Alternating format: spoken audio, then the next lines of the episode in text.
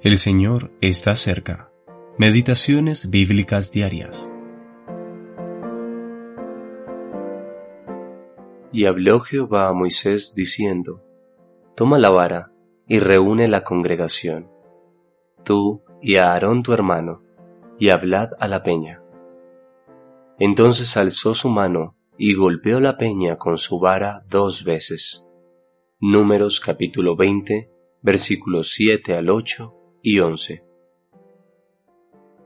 Hablarle a la peña. Moisés deseaba servir al Señor y a su pueblo, pero no lo hizo de la forma que Dios quería. Dios le había dicho que tomara la vara, pero no le había dicho que la usara como lo hizo.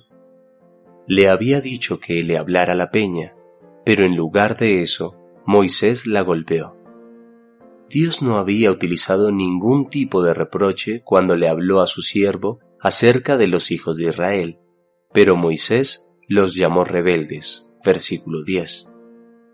Él no estaba sirviendo en el carácter y espíritu del Señor. Moisés buscó satisfacer al pueblo de Dios que estaba sirviendo, pero no obró para la gloria de Dios. Independientemente del error de Moisés, Dios obró tal cual como lo hace frecuentemente en la actualidad. Trajo bendición al pueblo, aunque castigó a su siervo por su conducta inconsistente. El error había sido muy grande, no solo en desobediencia al mandato claro del Señor, sino también arruinando la figura, la cual buscaba enseñarnos que la roca que ya ha sido golpeada una vez jamás necesitará ser golpeada nuevamente, puesto que puede dar torrentes de refrigerio al simple clamor de la fe. La vara de Moisés hizo su obra en Horeb y nos enseña en Tipo que las exigencias de la ley se cumplieron en las heridas, los golpes y la muerte del Hijo de Dios. La vara utilizada aquí en Meriba era la vara de Aarón que había revertecido. Números capítulo 17 no nos enseña nada acerca de golpes, sino acerca de la resurrección y el sacerdocio de Cristo.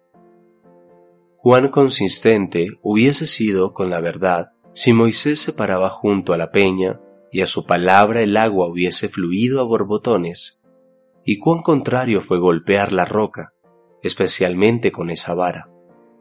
Vemos a Jesús en la gloria de su resurrección, como la roca que una vez fue golpeada para salvar a su pueblo de la muerte. Ahora solo debemos contemplarlo para llenarnos de adoración y gratitud. Solo debemos hablarle, y sus bendiciones fluirán con abundante refrigerio para nuestras almas. H. H. Snell